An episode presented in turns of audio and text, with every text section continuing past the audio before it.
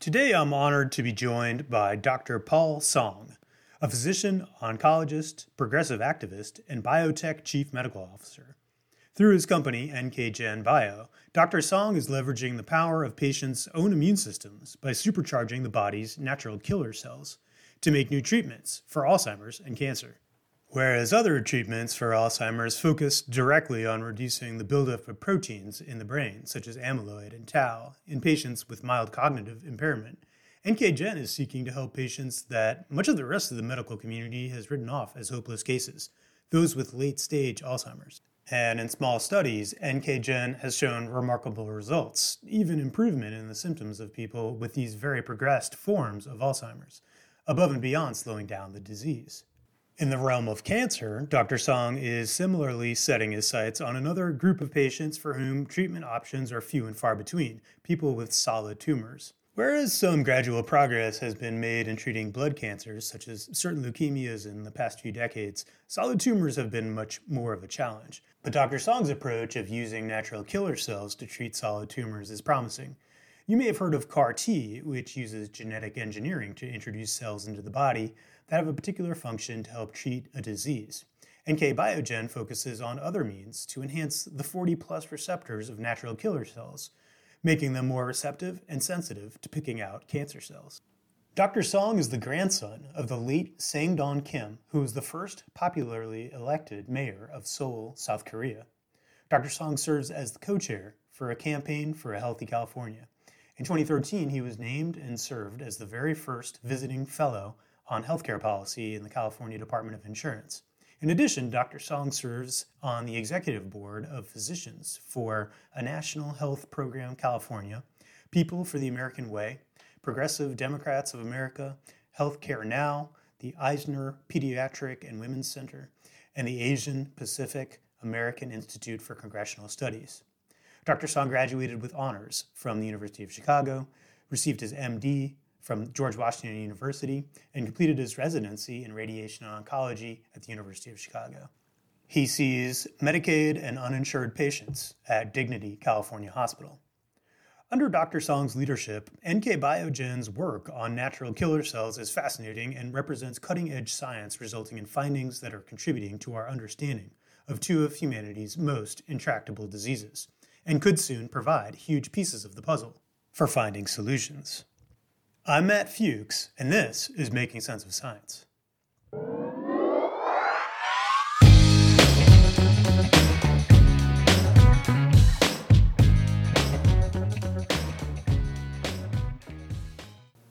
Hi, Paul. Thanks for making time to join the podcast today. Uh, really welcome the opportunity to talk about the exciting work that you're doing with NKGen Biotech. Well, thank you for having me. Excellent. So, you are leveraging the power of patients' immune systems by supercharging the body's natural killer T cells to make new treatments for a range of diseases. First of all, could you tell us about natural killer T cells? What's their role in the body and why are they so important? So, uh, just one little distinction within the uh, blood system, you've got uh, white blood cells, which are the immune cells that uh, are natural killer cells, natural killer T cells, and T cells. We are actually focused on natural killer cells, not natural killer T cells. Um, but uh, they are the first line of defense in our body's immune system that play the role through a slew of receptors. They have the ability to police your body and when they come across something using their receptors distinguish something from being self and that should be left alone or not self uh, whether it be a diseased tissue like a cancer cell a virally infected cell or a renegade protein or immune cell, natural killer cells have the ability inherently to identify those and generally remove them. The problem is, um, depending on lifestyle changes, on uh, as we age, our immune systems, in terms of their strength and integrity, can wax and wane. And it's in those moments where our immune systems are quite weak or have been deficient that things, uh, disease processes can flourish. And uh, so, what we're able to do is to take anyone's natural killer cells, and no matter how weak or deficient they may be through our process of really activating, stimulating, and strengthening them, we can produce large numbers of very enhanced uh, cells that uh, can really optimize what your own immune system was uh, evolved to do. And could you tell the story of the co-founder of your company, I think, uh, and his father with advanced Alzheimer's, and how you sort of got involved, uh, at least partly through that experience, and thinking about the use of natural killer cells in neurological conditions? Absolutely. So I, am an oncologist by training. Spent about 20 years uh, treating strictly cancer patients, but do have uh, an immunology uh, background. And what happened was we had developed this platform really with the idea of not just focusing on cancer, but other diseases where things were correlated with weaker deficient immune uh, system. So again, if your listeners were to Google natural killer cell dysfunction or weak natural killer cells and put in other diseases, whether it be autoimmune diseases, cancer, uh, even autism, you'll find thousands of publications in uh, major journals that correlate weak or deficient natural killer cells with diseases. So, um, unlike a lot of the natural killer cell companies that really set out to uh, develop a cancer specific therapy, we wanted to find a way to take natural killer cells and make them stronger and potentially use them across multiple diseases. Having said that, we did start in the cancer field and we st- soon showed that our NK cells uh, were very, very safe because of that ability to discern normal tissue from healthy uh, from diseased tissue. They don't cause the collateral damage that other immune cells do, like T cells and such. So, based on that, um, our founder's uh, uh, father had been uh, in a assisted living facility for many years, basically somnolent, not able to uh, talk, uh, very uh, withdrawn, not engaged for many, many years. And this was pre COVID. Um, and he was very concerned that he was at a higher risk of developing just a community acquired infection. Um, you know, pneumonia, the flu, things of that nature were still rampant prior to COVID. Uh, and given that we had shown that our cells were safe, he asked us, he asked me, you think it would be okay if I gave my father a few of his own enhanced NK cells to boost his immune system? And, and, and we thought about it and we said, yeah, it should be very safe and frankly could make him uh, more hardy in terms of an immune response. Um, so we, uh, he did this many years ago and all of a sudden, about three months into the uh, treatment, he was just getting an injection, an infusion every month he mentioned to me, You're not going to believe this, but my father is now actually sitting up. He's talking to me. When I'm in his room and he sees something on TV, he's able to comprehend what's on TV and talk to me about it. Um, this is remarkable. Can you see if there was any precedent of natural killer cells uh, being playing a role in any pathology in Alzheimer's disease? And at the time, I scoured all the literature, uh, talked to a few uh, prominent uh, neuroscientists, and nobody could tell me that this made any sense. If anything, everyone thought this was nonsense and perhaps just a coincidence. So, uh, based on that, um, about uh, two months later, the um, one of my employees at the time knew of a family that was doing a GoFundMe page for their uh, family member who was young. He was in his late 30s he was a management consultant up in the Bay Area who had been um, all of a sudden acting somewhat erratically. They didn't know if he had, you know, bipolar disorder or perhaps some sort of substance abuse problem. He ended up at UCSF and was found to have this rare genetic mutation called PSEN1, which guarantees before the age of 50 he would have full-blown Alzheimer's disease or frontotemporal dementia. When we had met him four years later, he was already in hospice requiring 24 hour care. And this was the GoFundMe page because he required uh, constant care and it was costing the family so much that they were basically going bankrupt. So we reached out to the family and we said, you know, we're not sure if this is going to work, but uh, we had one prior experience and we would at least like to make this available for your family member. Um, and and they were so desperate they said let's yes let's try but before we actually proceeded with treating this patient, um, I had Dr. Ming Guo, who's head of Alzheimer's at UCLA, independently see and value and evaluate this patient. And she saw and met Daniel, and um, Daniel at the time was not able to get out of a wheelchair. He was not able to talk or hold a pen, so she couldn't even do a standard mini mental status exam. When we met him, he uh, was unable to feed himself. He was very withdrawn um, and required again 24 hour care. So Um, after we um, got informed consent and uh, drew his blood, and, and over the course of three weeks expanded these cells, we started to treat him. And after about three to four treatments, remarkably, he was now able to hold chopsticks to feed himself. He was able to converse, and he was actually even able to get out of a wheelchair and do some uh, walking. Um, with continued treatments, he even got to the point where he was able to, uh, initially, when he started to regain the ability to walk, he was unsteady, he would fall.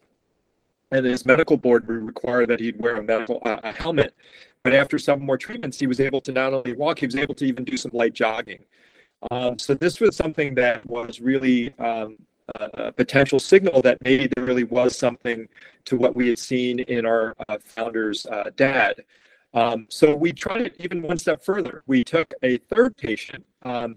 Uh, this time, this was the mother of one of the um, investment bankers in New York. I was actually at a healthcare conference um, right before COVID, and he was lamenting that his mom had advanced Alzheimer's disease. And again, there was nothing that anyone was able to offer her. And I said to him, again, we're not sure if this is going to work, but we'd like to at least make it available. So, uh, over the course of six months of treatment, she went from not being able to recognize or, or remember her kids' names, that she lived in New York, not being able to feed herself, and not being able to walk to being able to do all of those things. So at that point, we realized that maybe there was something there, and I had continued to um, uh, try to come up with the mechanism of action.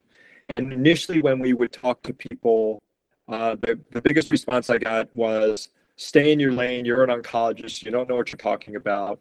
Um, you should just focus on cancer. But because we saw these people really, really respond, we realized we couldn't um, give up. And to our founder's credit, um, he asked us not to give up, but to really continue to uh, solve what's happened. And I can say over the last three or four years, we have now put all the puzzle pieces together. Um, and uh, we can talk about that a little bit more, but we figured out the mechanism of action of why our natural killer cells are actually making a difference in these advanced patients. No, that's amazing. I just want to back up and ask do you have any theories why, given all the attention that Alzheimer's and cancer have received from you know funding to try to research uh, these these diseases and try to find solutions, therapies. Why do you think the scientific community is maybe just now waking up to the realization that natural killer cells can be a promising avenue. Was there were there concerns in the past with that avenue, or is just something that people, for whatever reason, didn't fully explore to find that they could have value?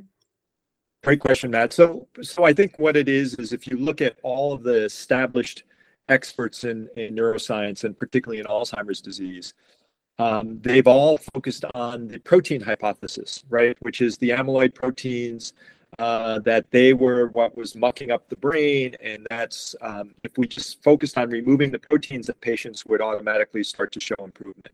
And what we've seen from the recent studies from Eli Lilly and Eisai and Biogen, uh, who developed antibodies specifically to clear those proteins, is that they are indeed working to reduce the amyloid proteins. But despite the fact that they're taking earliest stage patients, the mild cognitive impairment, nobody's getting better. They've only been able to slow the decline or the rate of decline. So part of this, I believe, is because you had no um, ivory tower or major institution that had ever looked at a different angle, um, and nobody was championing this. That for some company that nobody heard of to start to talk about this, uh, people just looked uh, at us with tremendous skepticism and um, almost disgust. Now, having said that, over the last two or three years, you're starting to see a subtle shift within the neurodegenerative community away from the proteins and looking at neuroinflammation. Um, and that is something that at the last uh, clinical trials Alzheimer's disease conference, there were quite a few people that spoke on neuroinflammation as a component of this. Um, so it, it's really interesting, uh, and and I get it. There was no uh, publications or anyone that had ever looked at a real mechanism of action. And even when we started to show these causal relationships back then, we didn't have the full idea of how natural killer cells could do this.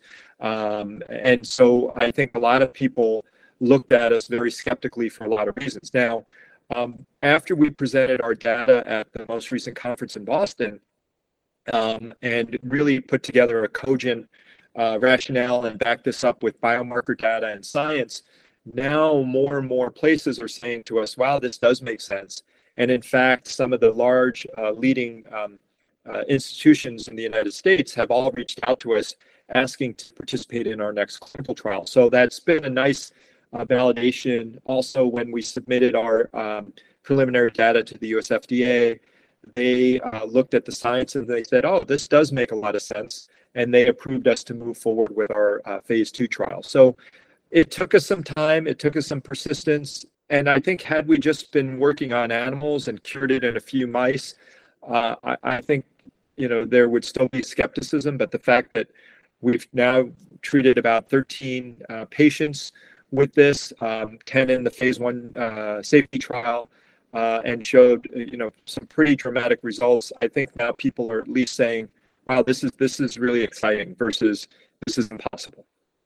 Yeah, and in that phase one experimental testing, I guess it was you mentioned the 10 participants taking part in in those tests and they're showing promising results in their cognitive abilities after 9 months and I was it 90% of the patients in phase one clinical trial showed improvement or maintained stable cognitive functioning in that 11 week period? Uh, is, is that right? And, and what was, how does that translate into the specific point gains? I guess in, in the patients that saw benefits, how significant were the the improvements in the I guess it's the ADCOMS, the mm-hmm. Alzheimer's disease composite score? Great question. So, first and foremost, it's important to realize that um, we needed to prove that our natural killer cells, when they were given through an IV, could actually get up into the brain to uh, have an effect. So, um, we uh, took um, very uh, diverse population of patients. We had a few with mild cognitive impairment, but majority of our patients were much more moderate or severe cases. In fact, the median um, middle mental, mini mental status score exam uh, uh, for our population was 14.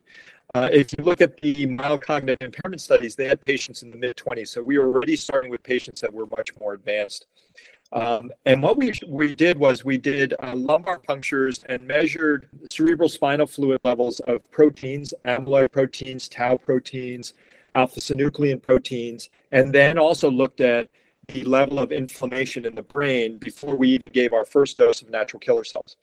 And then after four doses of natural killer cells, we uh, repeated the lumbar puncture and we looked for changes in the reduction in proteins as well as the reduction in neuroinflammation. And then three months later, we did that again. So that was one independent metric that we could show our NK cells could get into the brain to uh, not only reduce proteins like the Biogen, Lilly, and Eisai drugs, but also reduce neuroinflammation, like now a lot of other folks are focused on. So um, one, we were able to successfully show that we had reduction in amyloid proteins, tau proteins, and alpha synuclein proteins, and then several neuroinflammatory markers like glial fibrillary acid protein.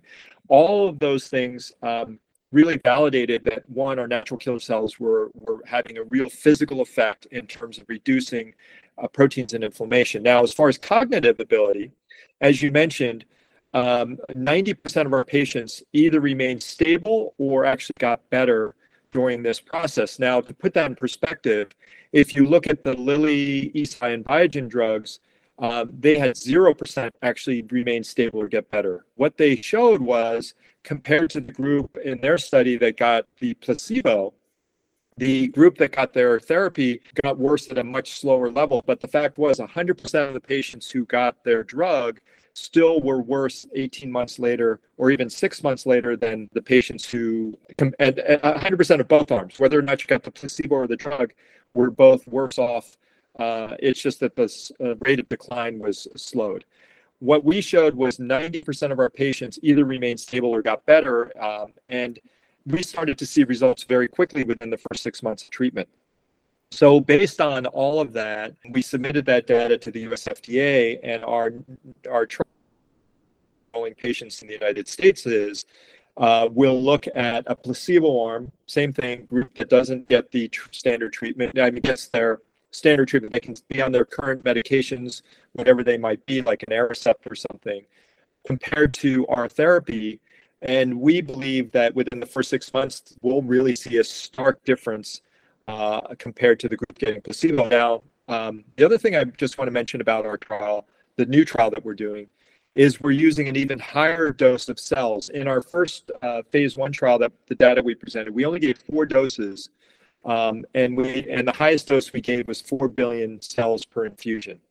Uh, the FDA has allowed us to move to six billion cells per infusion, and they asked us to treat for a full year versus just four treatments. The reason being that if you look at the existing uh, Alzheimer's drugs that have just been approved, they all gave their therapy for a full year as well. So they want to be able to, in some respects, have an apples to apples comparison as far as dosing. The only thing that's different about our trial is we're taking a much more advanced population. Um, we're really trying to look at patients for whom society is written off, right? The medical community, the pharmaceutical community have really focused on early stage disease because they feel like that's still an area they can impact. Well, we're taking more advanced patients because, uh, like I mentioned, some of the patients we've already treated were very, very advanced. And um, the, uh, you asked about improvement scores. So we had one gentleman who went from a score of 14, which is considered moderate Alzheimer's, uh, to a score of 22, which is mild cognitive impairment. And you really never see patients with more advanced disease ever start to get better. And then again, the majority of our other patients um, either uh, showed some slight improvement, uh, a couple points, still within the same category, or remain stable. And and that's why. And that was only after four treatments. That's amazing. Re- really promising. And just to follow up on your point about focusing on patients with the advanced state of the disease is that uh, definitely recognize the importance of focusing on a population or subpopulation that's kind of been written off, or you know maybe the the disease has progressed to such a state that some people in the scientific community think that it's just going to be much harder, and therefore you know maybe we shouldn't even try you know to to to treat that stage of the disease. Uh, I am curious, as, as I imagine you are too, how your approach might benefit the MCI population. And, it seems plausible, maybe yes. improbable, that it would have even more of an effect on people with lesser uh, stages of the disease that haven't advanced as far. Is that right? That's a great point and insight, Matt. Um, so yes, you know, we think that this can have great impact upstream, so the earlier stages, but because it's a crowded space where you have so many companies that are focused on the earliest stage disease, we wanted to show sort of if we could take a more advanced population and actually show a positive impact, one, we could potentially have a path to accelerated approval because it's an unmet need. To, to date, there is no treatment that actually helps the more moderate advanced populations um, remain stable, let alone get better. So if we can show that, we can show it quickly uh, because it's, um, it's, it's, such a a graveyard of therapeutics, right? Uh, and we know that if and the bar is so low, so um, if we can just get patients to remain stable, we've done better than anything out there. But if we can actually show improvement, that's just unprecedented. And once we're able to demonstrate that, then our idea is to move it upstream for early, early stage mild cognitive impairment. Uh, maybe you don't need it once every three weeks, like we're doing in the moderate uh, disease population. And then perhaps if you have the gene, you have a strong family history, maybe you've had a workup and you have some protein in your cerebral spinal fluid, but yet do not manifest any symptoms. Maybe this could actually be something like an oil change or preventative, where you do it a couple times a year to prevent yourselves from ever getting into the uh, decline. And so those would be the areas that we absolutely want to look at. Uh, but for the first part, we wanted to really stand out uh, and focus on a population that everyone else has basically given up on. And if we can show real improvement there, then it naturally makes sense to look at the earlier stages. So great, great observation. That makes so much sense. And I thank you for explaining it so clearly the sort of goals and, and why you're you're focusing where you are now and your your ambitions, your great ambitions for expanding, you know, the, the use of the uh, the treatment down the road a bit. I did want I want to also ask about the mechanism. So it seems like this treatment is having effects at reducing inflammation, but also reducing the levels of amyloid, tau, other proteins. Do you have thoughts at this point about how this process is working? I just, you know, I find that fascinating. It seems like in many ways, Alzheimer's, other forms of dementia, it's like, you know, trying to figure out the the causation here is is so complex. So some conjecture is pointing it uh, in the past has pointed to inflammation leading to protein changes. Other evidence shows, you know, it's protein accumulation that leads to the inflammation. Do you think that there's some type of feedback loop involved here, or, or what's going on with the, you know all these different factors, and specifically related to your therapy and how it's affecting those factors? Uh, another great question. So. Um, yeah, I, the last probably three or four years, even though I'm an oncologist by training, I feel like I went and got a PhD in neuroimmunology. um. And specifically, what we know is as the proteins accumulate in the brain, so these can be uh, amyloid proteins in, in, Alzheimer's patients or um, alpha synuclein proteins in Parkinson's frontotemporal dementia patients, the uh, other cell in our uh, body, the T cells, in their attempt to try to help remove the proteins, they go into the brain and they start to cause collateral damage. So remember how I mentioned natural killer cells have multiple receptors that allow to distinguish self from non-self. So that's how they leave normal tissue alone and they only focus on things that shouldn't be there. T cells only have one receptor. So as a result, they cause a lot of indiscriminate damage and inflammation. And uh, in their attempt to try to remove the proteins, they go in and they cause a lot of um, collateral damage and so when you have the drugs that just remove the protein but leave the inflammation and damage behind, we believe that's one of the reasons that they don't improve. Now, those same T cells that are causing damage in Alzheimer's and in Parkinson's are also the same T cells that cause damage in autoimmune diseases. They're the same T cells that attack the gut in inflammatory bowel disease. The same T cells that attack the skin in psoriasis or the joints in rheumatoid arthritis or um, even the um, the thyroid in Hashimoto's thyroiditis or any of these uh, lupus, it's those same T cells that attack it. And what happens is there's been a lot of attention placed on a cell called regulatory T cells, but we've now found uh, from some great work by um, a, a, gentleman by the, Dr. Uh, Brian Mrvinovich, who actually is uh, somebody I know quite well, who found that NK cells have the ability to identify and eliminate these autoreactive, out of control T cells. Uh, but if you look at somebody who's got a flare up of autoimmune disease, at that particular moment, if you draw their blood, many of them, their NK cells at that moment are very weak or deficient in terms of either number or killing potential. So we know that natural killer cells by nature can identify and eliminate these uh, autoreactive T cells. What we've since also found is that natural killer cells can help to remove uh, both um, amyloid proteins and alpha synuclein proteins.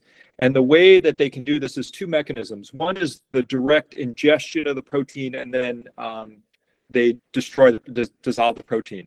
The second one is when they see the proteins, they secrete um, cytokines to recruit microglia, uh, then uh, uh, macrophages to come in and help to clean up the, the proteins. And um, and then the final part is that uh, there's evidence that natural killer cells can help identify and eliminate damaged neurons or cellular debris. So you put it together, our NK cells um, can get up into the brain. They can identify the proteins and help to start to reduce the proteins and then recruit other cells to come in and clean up the proteins. And then at the same time, they can reduce and eliminate all those T cells that are running amok and causing more damage than good and then um, and and clean up the cellular debris. Now, the final thing I just want to mention, people ask is how do you know uh, how the NK cells get up into the brain? Uh, and without getting too too scientific, that we know that the T cells rely on a chemokine receptor called CXCR3. In fact, when they do autopsy studies of patients with Alzheimer's disease, they find that where the proteins are, you see huge amounts of T cell infiltration and when they stain the T cells, they have this high expression of this chemokine receptor. So I wanted to see what happens with our cells when we do our expansion activation process. And at the same time, we're able to get the same upregulation of that chemo, same uh, CXCR3 chemokine receptor. So we know that's how they can get into the brain. And then once they get into the brain, they rely on two other receptors, uh, NKG2D and DNAM1, to identify those T cells and remove we put this all together. It took us a long time to come up with a full baked mechanism of action.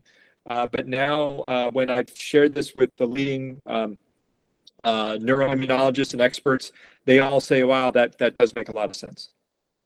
What do you think about the theory that the underlying cause, if there is only one underlying cause, is the dysfunction of the lysosomes or like the cells recycling clearance systems. You just mentioned how your approach can have downstream effects that, that help with that clearance system. But do you think that there's some underlying dysfunction with that clearance system that maybe starts this domino process? Like I talked with Dr. Michael Glickman from uh, Technion University in Israel for the podcast on his research in organo- organoids with findings that dysfunction in the ubiquitin proteasome system could be an underlying cause of, of Alzheimer's, Parkinson's, other forms of dementia. Do you think that ultimately there could be like some therapy that treats that as an underlying cause uh, that could be very effective, maybe in addition to uh, the natural killer cell therapy? It, it's a great question. I, I think that what we're finding about a lot of these uh, neurodegenerative diseases, Alzheimer's, even autism, even um, Parkinson's is that's multi multifactorial. Um, and and I think it's and yet we've had this explosion, right? Compared to when we were younger, we had very few of our classmates that had autism. Now we have what one in 37 kids that has autism. We have um, very few. You occasionally would have somebody with a grandparent that had some uh, that they considered senile, but you didn't have Alzheimer's disease near to the magnitude that we're seeing right now and Parkinson's. So I think there's a, a lot of factors playing into play. One is um, there is some data showing that the uh, gut biome, the um, flora, and the microbiome uh, can have an impact on who develops uh, Parkinson's disease and, and Alzheimer's disease. What we do know is that maybe it's the way some of our food is now grown, uh, chemicals, uh, things that have uh, we're ingesting, how that can have a detrimental effect on the flora in our gut. And we know that when the gut flora is disrupted, it can have a big impact on immune system and immune function. Um, the other part is, I think that uh, exposure to um, uh, agents that cause inflammation, whether it be pollutants in the air that we're breathing in, whether it be uh, things in our water, um, you know, um, some of our drinks, even uh, some of the artificial sweeteners and things. Who knows? It's a factor of all those things that can contribute to inflammation and weakening our immune systems, or as you mentioned, uh, weakening the lysosomes. I think it's a combination of all of those things that has led to this explosion in incidence of numerous numerous diseases that we didn't see you know 20 30 years ago to this magnitude so um, I do think that natural killer cells can play a role across numerous pathways in terms of, uh, but again, if our immune systems are weaker, it's probably another reason why we're we're getting more of these diseases. I do want to talk about cancer, your your work on cancer uh, as well, which I find equally important and fascinating. But uh, one one more question I think about uh, in the realm of dementia. I saw a post, I think it was on LinkedIn, where you described flying from LA to New York every few weeks for the past 10 months to visit one of your most advanced Alzheimer's patients on Long Island. Uh, could you talk about this firsthand experience, how it's inspiring and, and reinforcing your work with NKGen? Absolutely. Um, so, one of the reasons I just felt like we could never give up, even though people were telling us, um, stick with cancer, stay in your lane, is because of patients like the one we're treating in Long Island. So she's the lady that we started treating before COVID, who couldn't remember kid's names. She couldn't um, remember that she lived in New York and all of those things. And then she had this dramatic improvement, and then COVID hit. So for two years, we couldn't treat her. And unfortunately, she regressed back to her uh, poor baseline. And uh, actually, in the last year, she's actually gotten worse. So finally, in January, uh, this year, the US FDA allowed us to resume her treatment on compassionate use. And when we first met her, she was not able to uh, uh, walk anymore by herself. She couldn't feed herself. Uh, she was really uh, very much out of it. Um, matter of fact, her, she and her husband are scheduled to celebrate their 50th wedding anniversary next year. And there was a time where he didn't think she was going to be around for that. Um, she's now to the point where she's able to walk by herself. She is now um, able to take bites by herself. She's uh, when her grandkids come, she still can't remember the grandkids' names, but she can recognize the faces and interact with them. And when you ask her a question, she knows what you're saying. So she's much more engaged, more physically active, more uh, uh, energetic. And so when I was there just two weeks ago, the husband mentioned to me how thankful he was that this last year, instead of getting worse, she's actually gotten better. Uh, and she's really one of the more advanced patients we've ever treated. Her neurologist even mentioned how he generally doesn't see somebody so bad get better. And uh, she's not to the point where she's, you know, uh, able to be independent or uh, have deep conversations, but there's some presence of her there. And and for the caregiver's perspective, you don't have to pick her up out of a chair each time she needs to go to the bathroom, or she can walk up the flight of stairs by herself. Think of how uh, uh, liberating that is from a caregiver perspective. And and the husband really felt like he thinks they're going to make it to their 50th wedding anniversary, and that she's uh, so. That's those are the things that continue to inspire me to do what we're doing. And I and I believe that it's this isn't a magic bullet that's going to bring them back to where they were before they got sick. But um, if we can restore a lot of dysfunction, uh, make them much more engaged, because sadly, a lot of these patients physically are still fine, right? Uh, they don't have any other uh, physical ailment. It's just that the mind is not uh, working at a capacity that they can function. So these patients, many of them can live many, many years in sort of this difficult situation for them as well as their, their families. So I think this is, we're really focused on trying to change the lives of the patients, but also the families that are there for uh, the loved ones afflicted with this disease, and and that's what really motivates us.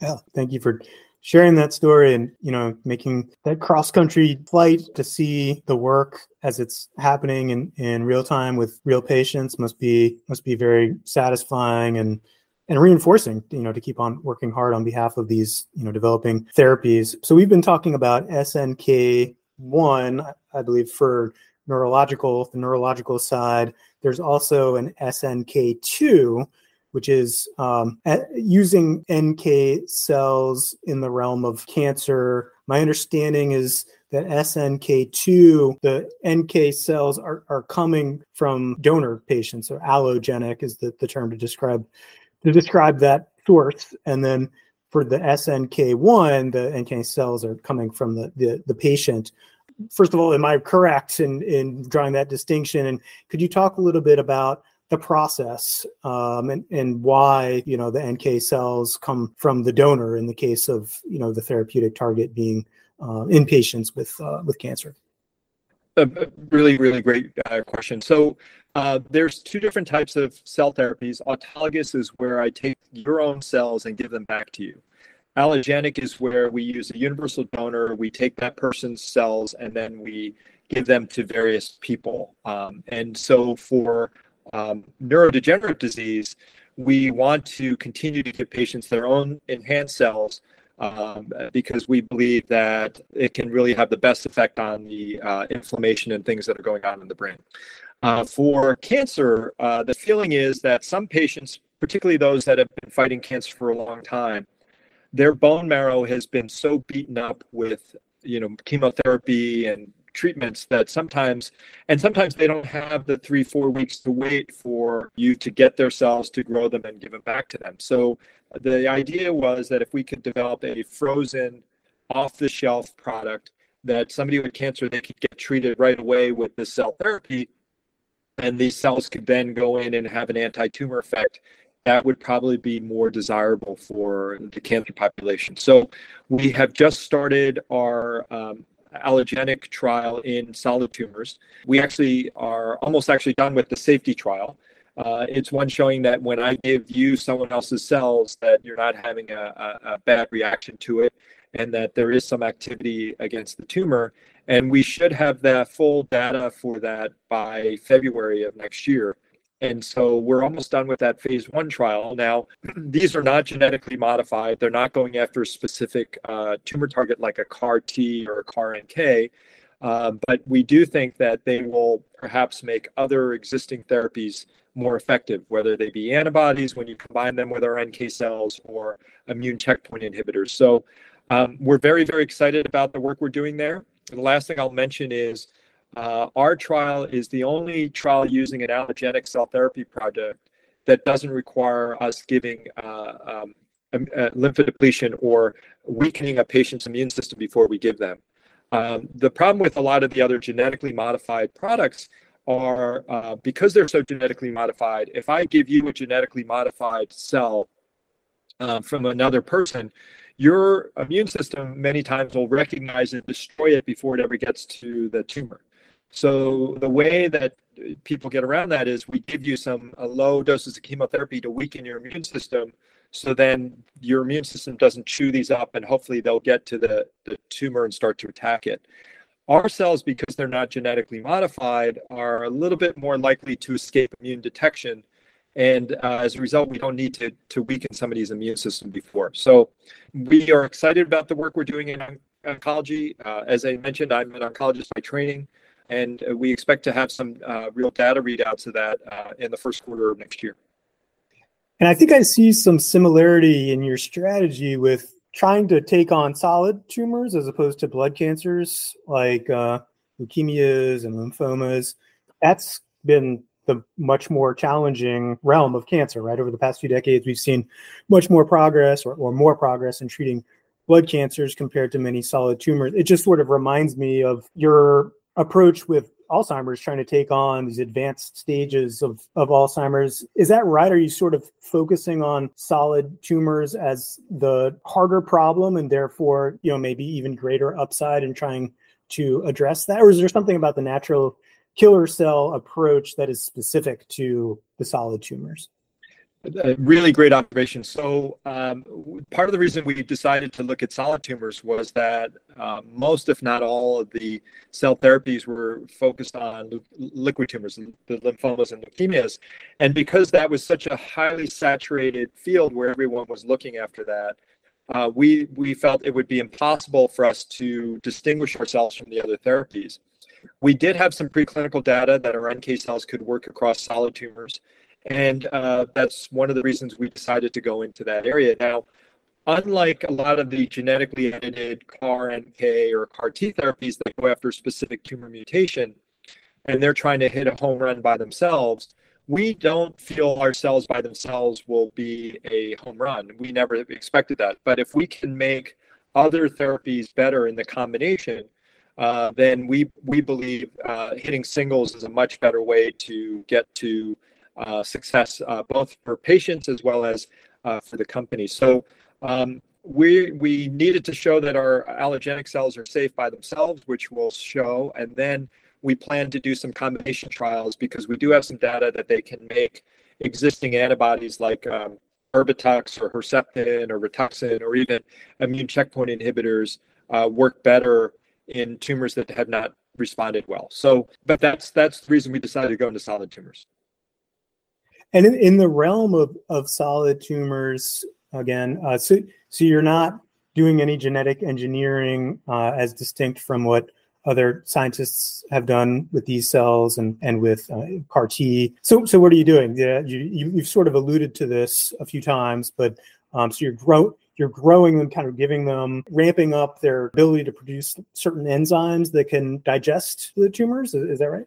Yeah. So um, by, by and large, natural killer cells are very, very almost impossible to get to grow. Um, and uh, that's why we're really the only company out there that has both an autologous and an allogenic product.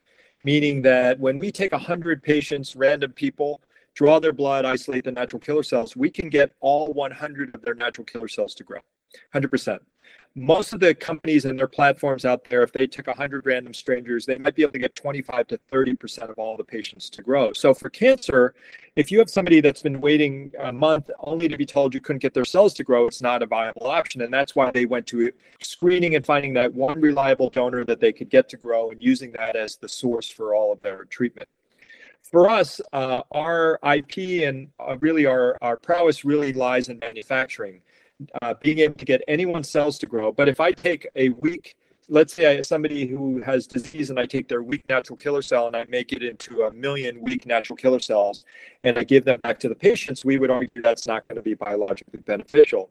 So the second thing we're able to do is not only produce massive numbers of NK cells from anyone, whether or not we take them from a healthy subject or a heavily pretreated cancer patient.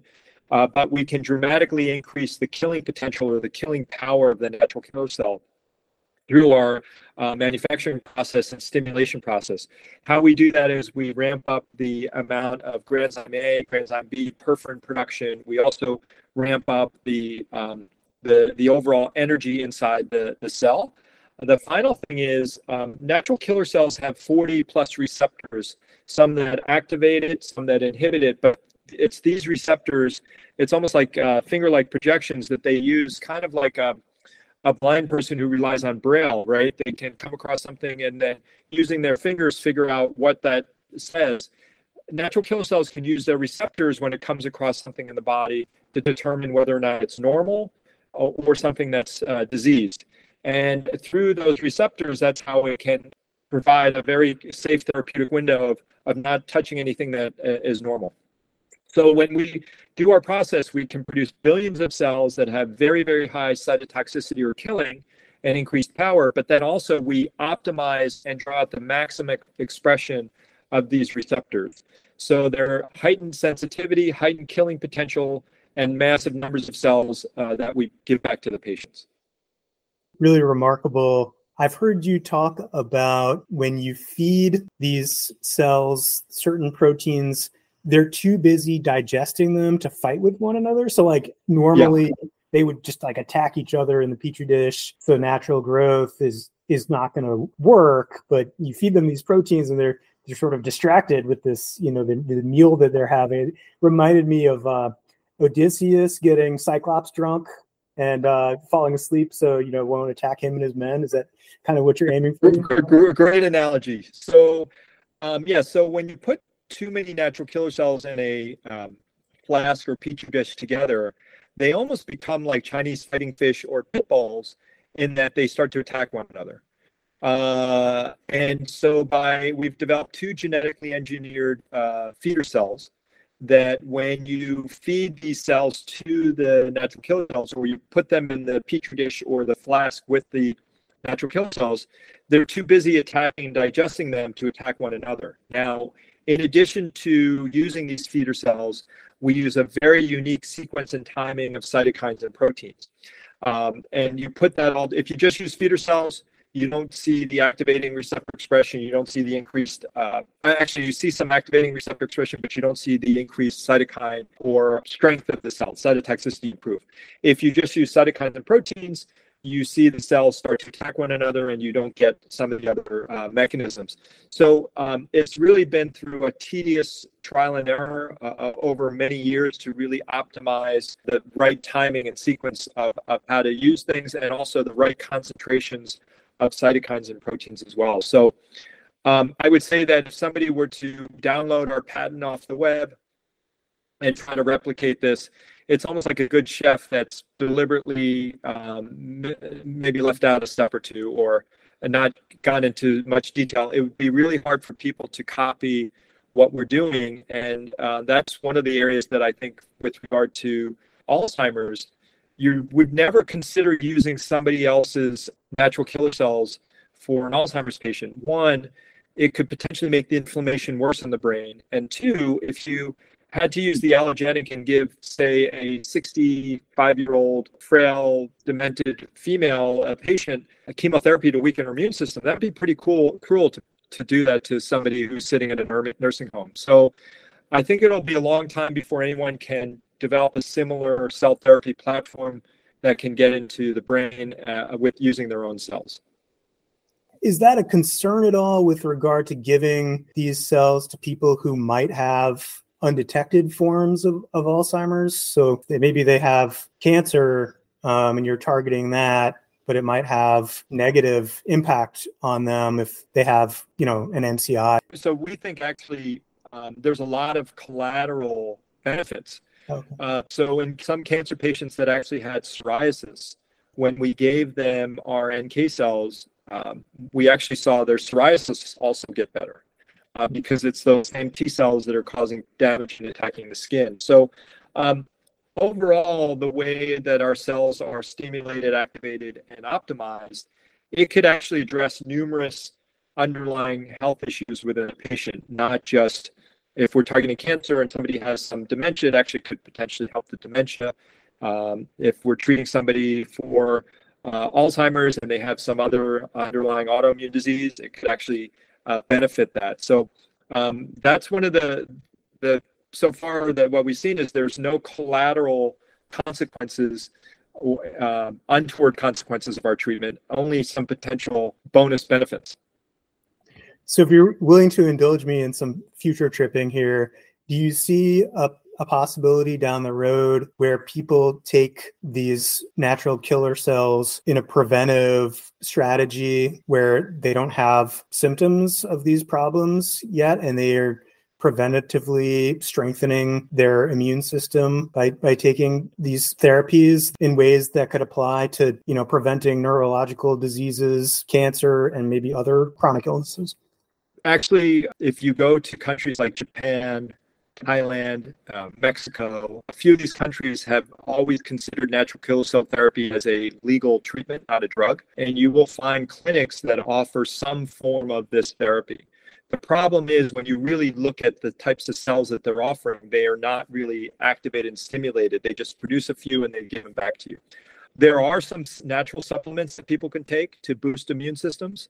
You know, there's a lot of false claims out there with some of these supplements, how they boost immunity and all these other things. But there are real, we've actually looked at some uh, over the counter supplements that have been able to show that they can Im- improve the uh, strength of natural killer cells. One is a, a mushroom called Agaricus blazei. If you uh, Google that, you'll find publications in major journals that have shown that it's boosted immune function.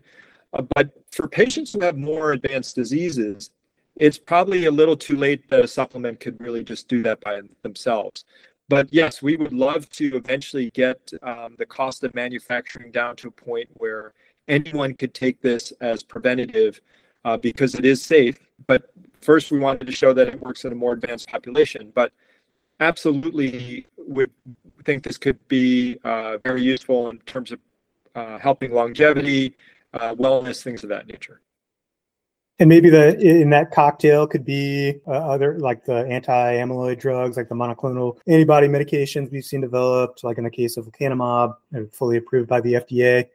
Could, could your therapy work in conjunction, like with with uh, you know one of those? Yeah, man, you're right on with these questions. So, um, you know, uh, most antibodies, the, the way they work, whether it's a cancer directed cancer directed antibody, or in the case of um, lecanemab, the amyloid induced antibodies, they bind to the target. So in the case of lecanemab, it binds to the amyloid protein, and then you need a competent immune system to come in and basically clear this out.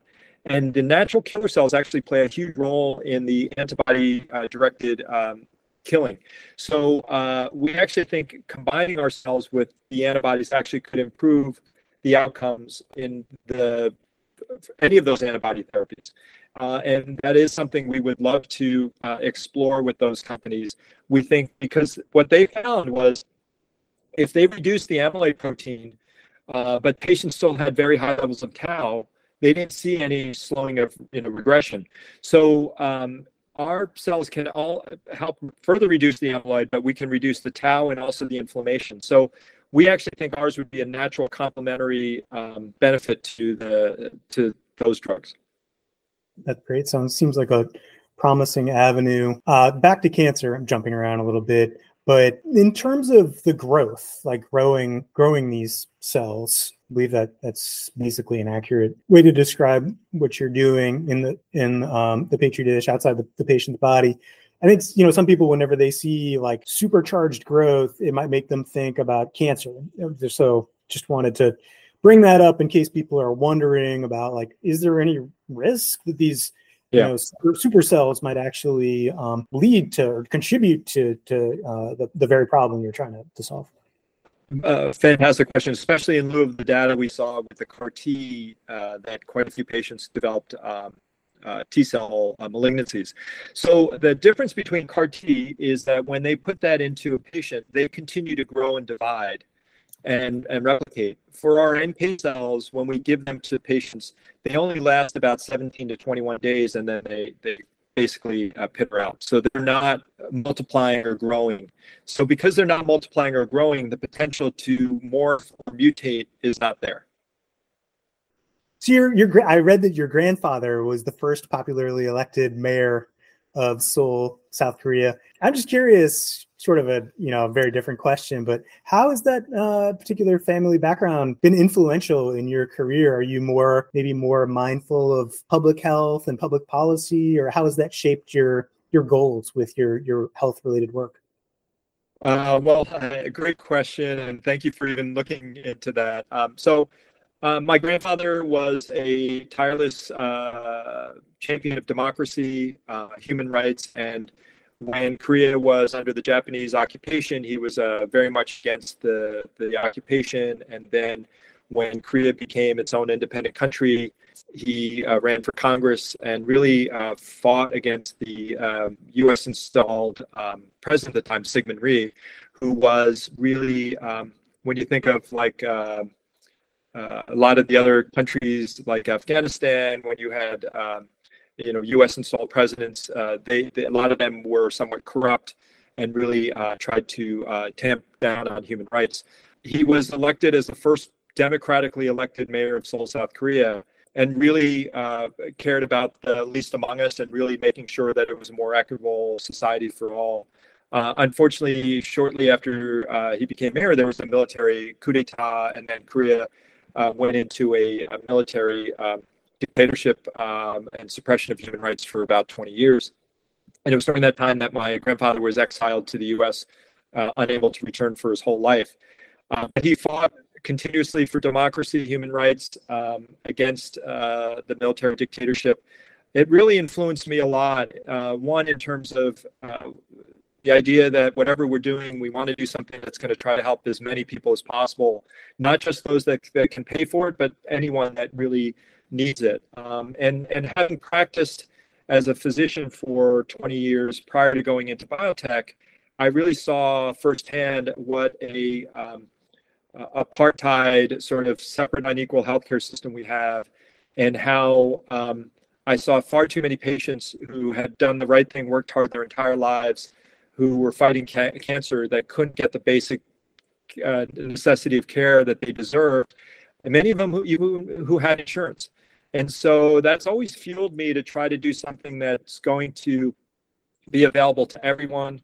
Uh, the founder of our company, we wanted to do something that was going to make a real difference in everyone's lives, not just the you know a, a small percentage. And uh, but I do think that that comes from my grandfather, um, and uh, really uh, the fight for uh, the least among us. So that that's always been uh, something that's been just embedded in, in, who I am.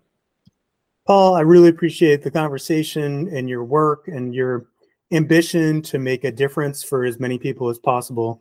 It's been great connecting with you. I'm, I'm really hopeful and anticipating as early as next year, I think, uh, seeing more of your very promising findings and data. So congratulations on on everything you're achieving. Thanks so much, Matt, for the time and uh, your wonderful questions. Uh, it was really a pleasure. Thanks for checking out the Making Sense of Science podcast. If you like the show and you want to hear more from the best thinkers of our time to help make sense of the latest health innovations and their impacts, please hit the follow button. And in the meantime, visit our online magazine at upworthyscience.com, where you can read in depth articles that explore health breakthroughs through the lens of rational optimism. Thanks for reading, listening, and most importantly, thinking about what you find on Upworthy Science.